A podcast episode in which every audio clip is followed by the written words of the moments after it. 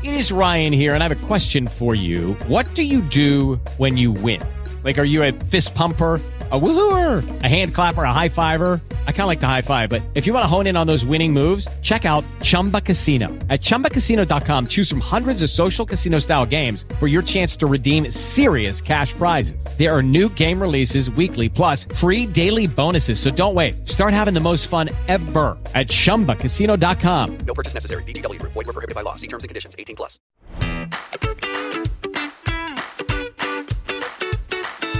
Buongiorno e benvenuti a tutti su Rassegnata Stampa, il podcast che ogni mattina vi porta le notizie della giornata senza filtri. Qui facciamo incavolare tutti. Oggi è venerdì 1 luglio e dobbiamo parlare tra le varie cose del rinvio della discussione sullo Ius Scole, delle tensioni nel governo, di importanti sviluppi in Ucraina e poi anche di TikTok che è nel bersaglio dei regolatori in America. Bando alle ciance, ciancio alle bande. Io sono Max, incominciamo subito. Iniziamo dalla politica italiana. Ieri ci siamo lasciati con lo scontro a distanza tra Conte e Draghi per presunte chiamate di quest'ultimo a Grillo per invitarlo a cacciare l'ex premier dal movimento, tutto smentito, tutto bellissimo, ma intanto Draghi è dovuto tornare di fretta in furia dal vertice NATO di Madrid lasciando nello sconcerto i leader di mezzo mondo. Sta circolando un'immagine molto significativa. Museo del Prado, si vede Draghi seduto da solo su una panchina al telefono con sguardo cupo mentre tutti gli altri capi di Stato se la ridono davanti ai capolavori di Picasso. Sembra quell'amico che al cinema si mette a controllare le mail del lavoro. E così la prima cosa che ha fatto il Presidente del Consiglio una volta tornato in Italia è stata andare a conferire con Mattarella. La sera prima c'era invece andato Conte, io inizierei a battere tariffa oraria per la psicoanalisi se fossi Sergione. Ufficialmente il motivo dell'incontro era l'aggiornamento sul vertice NATO o il poco che Draghi ha potuto seguire, ma che due paroline sulle tensioni di governo non le avranno piazzate. Ieri poi il secondo impegno in agenda per il Premier è stato il Consiglio dei Ministri d'urgenza per discutere del costo delle bollette. È stato confermato il decreto energia dello scorso 26 giugno, che tiene a bada i prezzi fino a settembre con azzeramento degli oneri di sistema IVA al 5% per il gas. Ma immaginate l'imbarazzo, tutti riuniti attorno al tavolo, di Maiani che non parlano con i grillini, i grillini che non parlano con Draghi e anzi girano voci che vogliano uscire dal governo per dare solo appoggio esterno. Tutti lo negano, Draghi si è speso in parole d'amore, non esiste governo senza i 5 Stelle. In tutto questo, secondo me, il PD giocava a Candy Crash al cellulare pur di non attirare l'attenzione. Ed infine la Lega che si è opposta allo Iuscole e alla legalizzazione della cannabis perché ha detto che dobbiamo pensare all'inflazione e non a queste battaglie identitarie. E anche se alla fine il Carroccio ha ottenuto il risultato, ovvero lo slittamento della discussione alla Camera di una settimana, permettetemi di differire, di fare un punto proprio su questo, lo Ius Scole.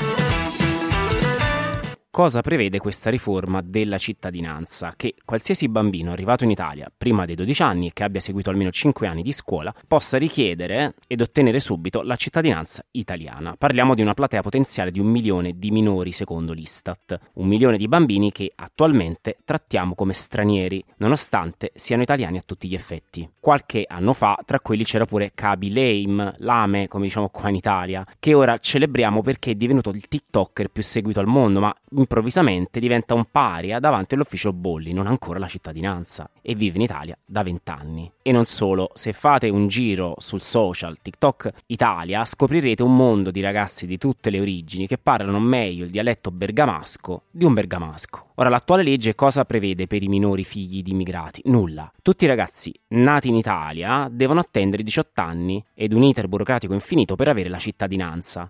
Ma se non sono nati qui, campa cavallo che l'erba cresce. Comunque devi avere dei problemi al pene per avere una moto. Ora, a sostenere questa riforma c'è tutta la sinistra, quindi PD, Movimento 5 Stelle, eccetera, eccetera. Ad opporvi si sono Lega e Fratelli d'Italia. Forza Italia vuole solo alzare gli anni da 5 a 8 di scuola. Veniamo alle obiezioni. La prima è quella che vi anticipavo poco fa. Abbiamo ben altro a cui pensare. Per carità, ci sono tante cose a cui pensare, ma l'ultima volta che ho controllato i parlamentari sono pagati 15.000 euro al mese con i nostri soldi. E se non riescono a fare un po' di multitasking come tutti noi comuni mortali, allora gli riduciamo lo stipendio. Seconda obiezione, è un tema identitario della sinistra. Se loro propongono questo, noi della destra dovremmo proporre i nostri temi e ignorare che si sta tutti al governo. È un'obiezione valida, ma non si chiede un voto di fiducia sull'argomento, semplicemente di discutere e di andare al voto. Non mi pare una roba così aliena. La terza obiezione. La sinistra vuole creare un bacino elettorale tutto per sé. Questa è una paranoia smentita dai fatti. In America i latinoamericani di seconda e terza generazione ormai votano più repubblicano che democratico in alcuni stati. La quarta obiezione, la cittadinanza non basta per creare integrazione, su questo sono d'accordo, è una condizione necessaria ma non sufficiente,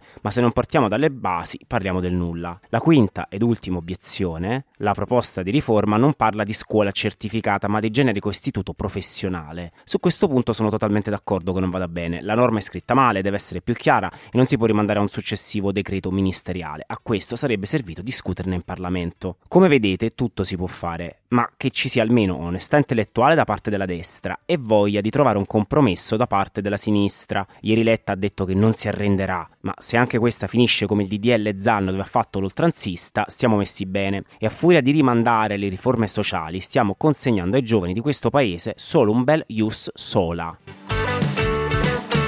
Sul fronte notizie dall'estero, Ucraina, due elementi molto positivi. Da un lato i russi si sono ritirati dall'isola dei serpenti in quella che il Cremlino chiama un atto di buona fede parole in codice per ritirata strategica, dato che gli ucraini erano pronti a colpirli con missili di ultima generazione appena arrivati. Parliamo uh, di quella isoletta super strategica di fronte al porto di Odessa che di fatto ne controlla l'accesso. L'isola ha anche un valore simbolico, perché se lo ricordate fu il luogo dove quel famoso soldato ucraino all'inizio del conflitto mandò a quel paese il capitano della nave russa che lo intimava di abbandonare la sua postazione. L'altra buona notizia è che una nave con 7000 tonnellate di grano ha lasciato il porto occupato dai filorussi di Berdiansk per raggiungere paesi amici, ha detto il Cremlino, che non credo siano Finlandia e Svezia, ai quali ha intimato Putin se la Nato posiziona forze armate nei loro confini, la Russia risponderà. Sappiamo che l'accelerazione dell'entrata nella Nato dei due paesi scandinavi è stato il grande successo del vertice di Madrid e negli scorsi giorni vi ho pure detto, se Erdogan leva il veto, sicuro ottiene qualcosa in cambio. Ed infatti, sebbene non ci siano conferme ufficiali, pare che il patto col diavolo preveda queste tre condizioni. L'estradizione di 33 curdi da Helsinki e Stoccolma, con il paradosso che tra questi ci sarebbe pure una parlamentare svedese che ha appena salvato il governo con il suo appoggio. Seconda condizione, la neutralità di Svezia e Finlandia nelle operazioni militari turche nel nord della Siria contro le forze kurde che la occupano. Terza condizione, si è magicamente sbloccato l'affare dell'acquisto degli aerei F-16 dagli Stati Uniti, i quali si rifiutavano di venderli ad Ankara perché questa aveva acquistato sistemi di difese antiaeree russe in passato. Che altro dire? Ah sì, la russa Gazprom è crollata quasi del 30% in borsa perché per la prima volta dal 1998 non staccherà dividendi agli azionisti, segnale che non se la passa poi così bene, e Boris Johnson ha detto che se Putin fosse stato donna non avrebbe scatenato questa guerra, perché lui è un maschio tossico, il che potrebbe essere pur vero se non venisse dallo stesso uomo beccato a fare party durante i lockdown e il cui governo ha più scandali sessuali di una puntata di Gossip Girl.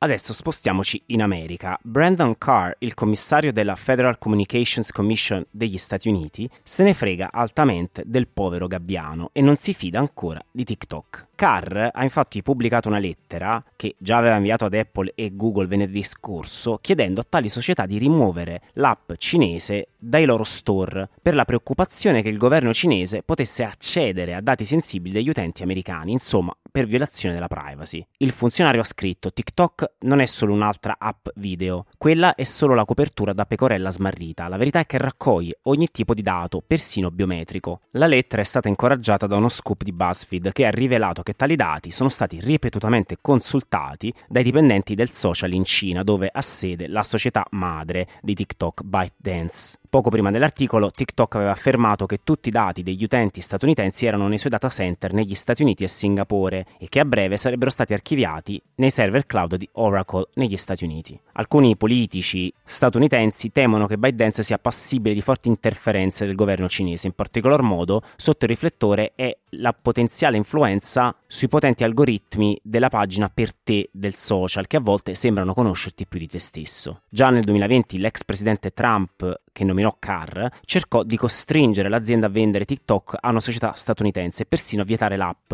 ma alla fine non se n'è fatto nulla. C'è da dire che mentre le richieste di Carr indicano comunque una crescente preoccupazione, i trend di TikTok non andranno da nessuna parte, ai noi. La Commissione sulle comunicazioni statunitensi non regola gli App Store e TikTok è l'applicazione più popolare di Apple e Google, tanto da generare circa 200 milioni di dollari l'anno, secondo Sensor Tower. Qualcosa mi dice che non succederà proprio nulla. Bene, anche per questa settimana le notizie dal pianeta Terra sono terminate. Se volete ci sentiamo lunedì mattina. Mi raccomando, iscrivetevi, mettete like e commentate, fate quello che vi pare. Buona vita a tutti.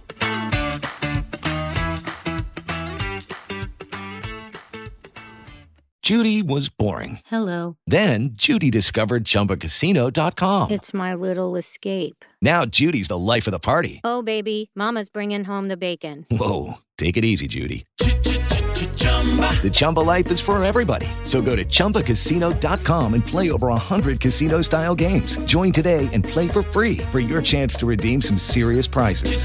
chumba ChumbaCasino.com. No purchase necessary. Void where prohibited by law. 18 plus terms and conditions apply. See website for details.